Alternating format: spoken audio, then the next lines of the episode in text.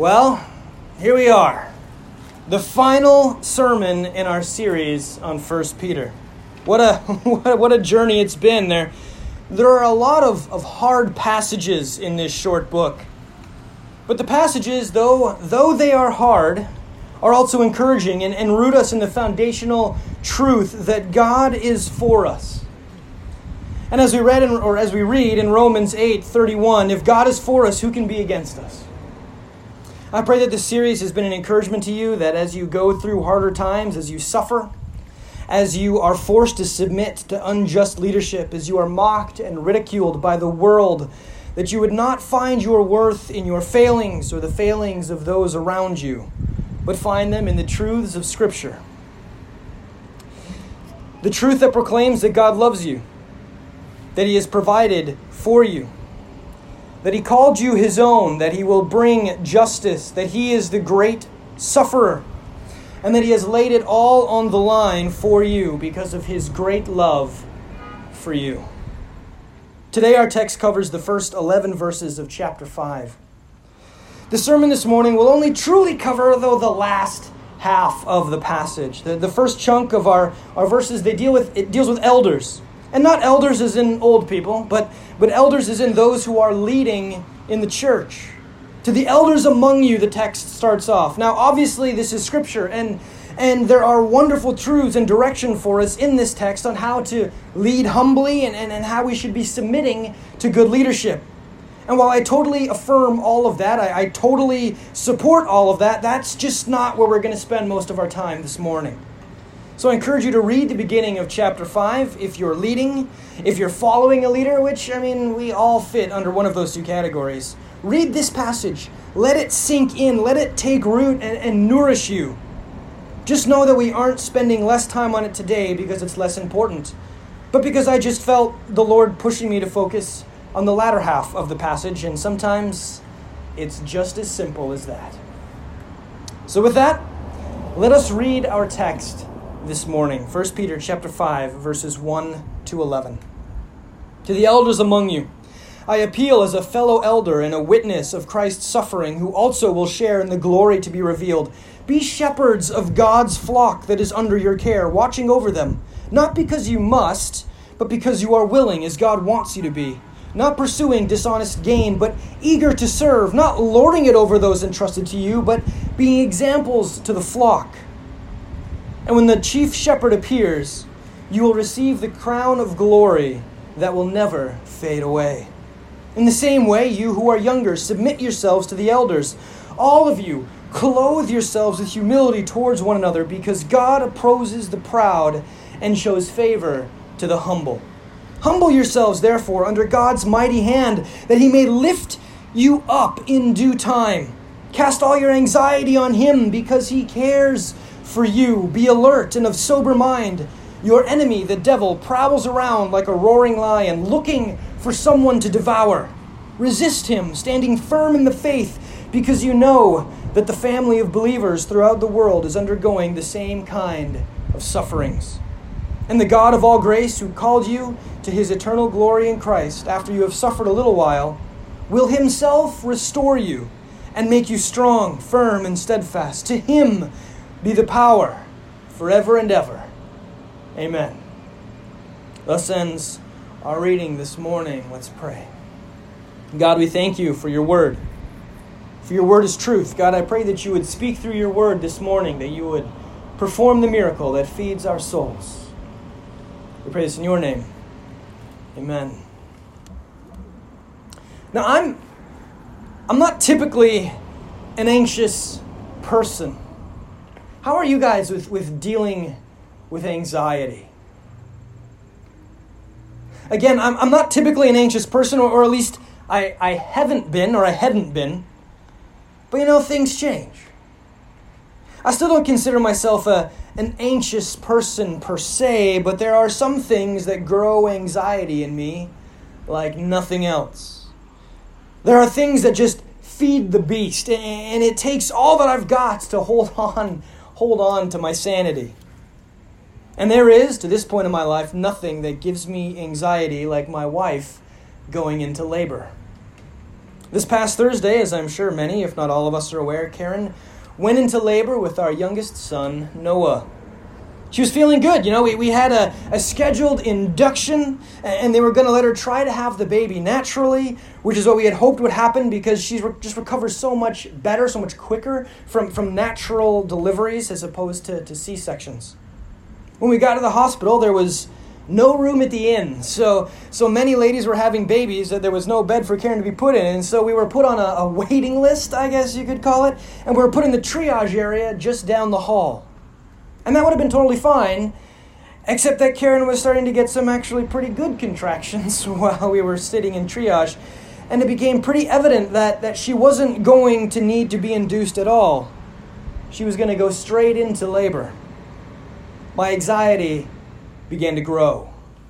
When she hits active labor, she hits active labor hard, and this is not where I wanted to be when that happened. Thankfully, a bed opened up for us, and Karen got settled in. They, they put the monitor on the baby, or on her, her belly, right her stomach area, right above where the, the heartbeat was, so you could hear the heartbeat, and it, it comes through speakers in the room, and you can just hear this, this steady rhythm, and, and we settled in to wait. This is all pretty routine. There was no need for my anxiety to build, and yet with every beat of that heart, every time there was a bit of difference, right? Every time the cadence changed or, or was lost, every time it slowed down just a hair and, and set off the alarms, every time he kicked the mic and made it pop, every minute that passed, my anxiety grew. This time, Karen had decided to get an epidural. She wrestled with the decision a little bit, but I, I was happy that she decided to do it. I wanted her to be as comfortable as possible this delivery, but also, but also, there was a worry in the back of my head. There was the building of that anxiety in the back of my head that if something went wrong, if something went wrong like it has before, they can go to emergency measures faster if she has the epidural. And so now she has the drugs and, and things are going well. The heartbeat is still pumping on the speakers, and I'm still twitching in my chair. Until the heartbeat isn't going over the speakers anymore. And in rushes the nurse, and in rushes the doctor. And they're, they're having Karen roll this way and that, and, and they're moving the sensor, and, and they find the heartbeat, but it's weak and it's slow. They need to get the baby out, and, and they need to get him out fast. And the room erupts with activity. Nurses are, are running in and they're yanking cords and moving things, and the, the locks are coming off the, the bed's wheels, and the things are up, and she's, she's in action, right? And, and, and my wife is wheeled, is, is about to be wheeled into the OR or the operating room. And I am sitting there being buffeted by waves of, of doubt and fear and anxiety. My fears are being realized. And I'm brought back to a similar situation where my wife was rushed to the OR in order to save her life and, and the life of one of my children. And I, I mean, we, we believe in a God of miracles, a God that saves, a God that, that loves his people. And, and so I'm trying to force my brain to remember that. I'm, I'm trying to force my brain to trust in that, to, to rest in that. But as I'm watching my wife, being rolled through the door as the nurses and doctors seek to save the life of my child. I am also brought back to a room just down the hall from where I stood, to a time when we had a child that was not saved. And so, though I know that God is a God of love and of mercy, a God with a mighty right hand who is working on behalf of his people, I also know that one of the ways that God works in our lives is to walk with us through our sorrow, through suffering, and through loss. And so now I'm pacing a room. The room Karen was just rolled out of, and I'm pacing and praying that God would spare this child. That God would allow this child to live, that God would let me raise, would let me get to know this son that my wife has been carrying and I have been so excited to meet. I'm powerless in that situation. There's nothing I can do. I am at the mercy of nature. The bodies that God has made so well, that do their intricate and detailed jobs so well. I'm at the mercy of doctors and nurses who are trained professionals who are very good at the do. And very good at what they do, and ultimately, I'm at the mercy of God. And I'm scared. Cast all your anxiety on Him because He cares for you, we read the words of the Apostle Peter this morning. And you know, I want to do that. I want to, I mean, I, I know what I'm supposed to do. I know that this is the right thing to do. And, and, man, to a degree, like I'm totally doing it. Laying all of the stuff that I've got going on in my heart, in my head at the cross. But there's a piece of my mind that keeps going back to January 2019 when no matter how much I laid my anxiety and fear at the cross, it still ended up going badly. It still ended up in hurt, pain, and loss. It still ended up breaking me. How can I effectively cast my cares upon Him when I'm so scared of being broken again? Can any of you relate to that?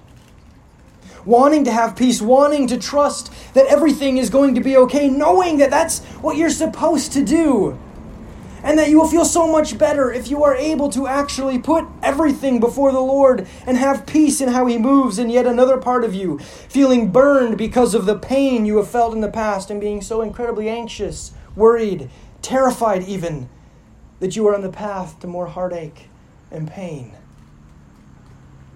How are you doing with that? How are you doing with that?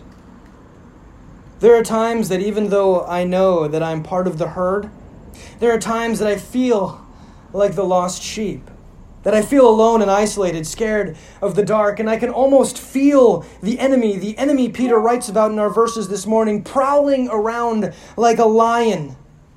And it feels like he has his, his sights on me. And I wonder how I can fight them off, how I can avoid being devoured, devoured by my anxiety, my worry, my fear. In the prologue to his book, Screwtape Letters, C.S. Lewis writes this. He writes, There are two equal and opposite errors into which our race can fall about the devils. One is to disbelieve in their existence, and the other is to believe and to feel an excessive and an unhealthy interest in them. They themselves are equally pleased by both errors and hail a materialist or a magician with the same delight. There's a danger that we face with the spiritual world. On, on one hand, we may try to ignore it, to pretend, act, and live like it doesn't exist, and, and on the other, we may get too fascinated with it. We begin to bestow upon Satan and his minions power and authority that they do not possess. In a different book, the last book in the Chronicles of Narnia series, titled The Last Battle, the same author, C.S. Lewis, writes about an ape named Shift and a donkey named Puzzle. The two animals happen upon an old lion skin. Shift sews the skin into a costume for Puzzle to wear. And once the donkey is in the lion suit, they, they tell the other people and animals around that he is Aslan, the, the lion ruler, the king of the land. Now, this is not a very good costume. And you can see the donkey's muzzle through the lion's mouth and his tail sticking out the, the back end. And his hooves are visible where there should be paws. But Lewis writes that if you had never seen a lion before, and if you saw a puzzle in his outfit by the dim light of a, of a fire at night, you could begin to understand why people are taken in by the disguise. And then one day, a prince who had met the true lion had met the true King Aslan. This, this prince saw the donkey in the poorly made costume and laughed at it. For when you, see, when you have seen the real thing, the fake was revealed for what it truly was a pretender. Now, Pastor, you may be asking, why are we talking about fear? Weren't we talking about fear, anxiety, and sorrow? And then suddenly there's a switch to the devil, and then this strange story about a donkey in a lion suit. What is going on here? Where, where are you going with this? What is going on is that some of the most effective tools of Satan, the deceiver, are fear, anxiety, and sorrow. Those are the weapons in his arsenal that he uses to try to convince us that God doesn't have the ability to save, that God doesn't have the ability to keep the promises that he has made, that bad things happen because God has stopped loving us. That we've messed up, sinned too many times, and now we are getting what we have earned. That God doesn't love us enough to forgive us. That Jesus' death couldn't pay for all of our sins. And the lies keep coming. And they seem real. The lies feel like they could be real. And when this is where you are, when this is where your mind is going, when you're alone in the delivery room, wondering what is happening with your wife and child, when you've lost your job and you don't know where your next paycheck is going to come from, and you are facing a mounting pile of bills, when a virus is sweeping the land and there is so much that is unknown and scary about it, and you don't know who to trust for information when your relationships are falling apart and you feel alone and abandoned, when you fall into that sin and you can't imagine a God that could forgive your most recent transgression, remember the words of Peter when he what he writes here in verse 9. Resist him, standing firm in the truth.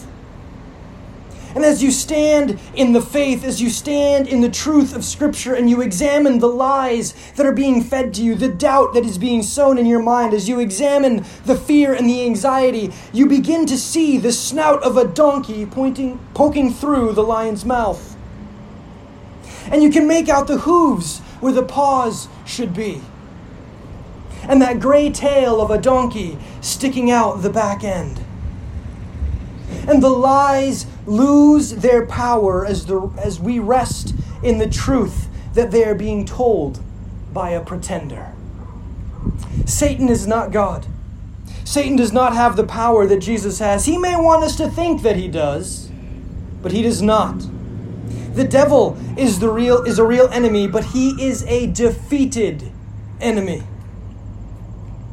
And so, as we come under his attacks, let us rest in the truth that the enemy has been confronted and he has been defeated once and for all. Though, though the enemy thought he had his victory when Jesus died on the cross, he was ultimately defeated when Jesus rose from the grave. The same act that defeated Satan has given us the victory, has given us salvation. So, because of the work of Christ, we are forgiven, and because of the faith that we have been given, we have salvation. And yet, even though we are saved, we still feel the effect of sin in our life. Even though we are saved, we still struggle against our sin. Even though we are saved, we still fail to do all that God has called us to do. So, even though we are saved, we still feel pain. We still experience hurt. We still need healing mending. We still need to be restored. And that's what we see here in verse 10 of our text this morning. And the God of all grace, who called you to his eternal glory in Christ, after you have suffered a little while, will himself restore you and make you strong, firm, and steadfast. The Greek word that Peter used in this passage that is translated as restored is elsewhere used for mended. It means to renew, it means to make better, to heal. What a beautiful picture for me as I stood there watching my wife being rolled out that door and the emotions of my last two visits to labor and delivery come rushing to the surface and the hurt and the pain and the panic and that anxiety rise. What a wonderful promise to me and to you and to all who are in need of healing. First, we are promised that we are not the ones who do the mending. The tense of this word is future active indicative, which means it is being done actively to us and something that will be done to us in the future. We don't do it. God is the healer, the mender. He is the restorer. He will fully restore us completely. And the second promise is that one day we'll be fully and completely restored. The things we fear now, one day will never bother us again. The sins that tempt us will someday never tempt us again. One day we will be fully healed. But God doesn't solely wait for that one day, that, that glorious day in heaven, to bring healing. As Karen was wheeled out of that room, my anxiety was at the max.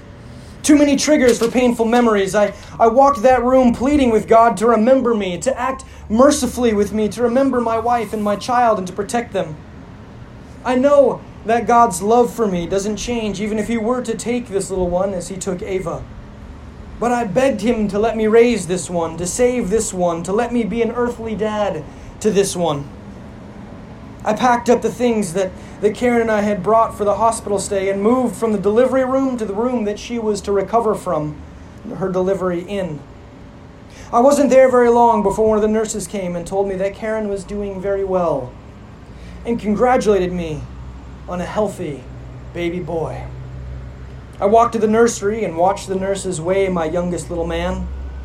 I watched them sponge bathe him I watched them make sure his eyes and ears were working. I watched them take his temperature. I watched them wrap him up and prepare him to be presented to Karen and I. And a little while later, I held him. And as I held him, a part of me started to mend. I did not realize the depth of the scars that I have carried since the death of my daughter until I felt them begin to heal as I held my newborn son.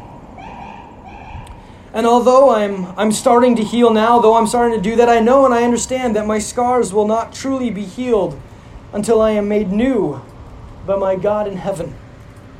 And when I am united with Him, when then what a joy it will be to be fully healed and to be united with my family, including my precious little daughter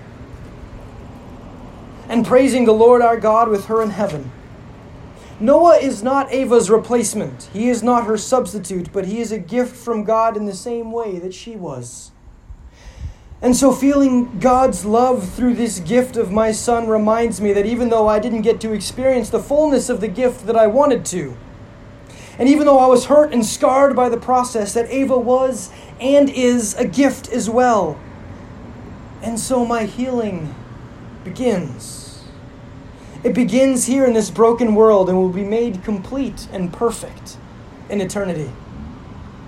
And so it is for all of us. Though we face trial, struggle, and sufferings here on earth, we have been created by and are loved by a God that gives good gifts, that longs to bless us and encourage us, even in the midst of our hard times. We serve a God that blesses us in spite of our sufferings and even in the midst of them. And even more than that, He does not leave us alone in our suffering, for Christ is with us. Christ, who struggled on our behalf, who struggled and suffered for our sin in our place, that we might have a relationship with God. And though we struggle and suffer, God brings healing. And though that healing may begin here in this life, it will be brought to full and utter completion in the next. What a glorious Restoration awaits those who put their trust in the Lord. Put your faith in the Lord Jesus Christ. Give him your worries and your fears. Give him your anxiety and your sorrow. He can handle it. He already has. Let us rest in the promises of our Savior. Let us rest in the author and perfecter of our faith. Let us rest in the one who will restore us, the one who gives us strength and makes us steadfast. Let us rest in the one who has the power and the glory forever and ever. Amen.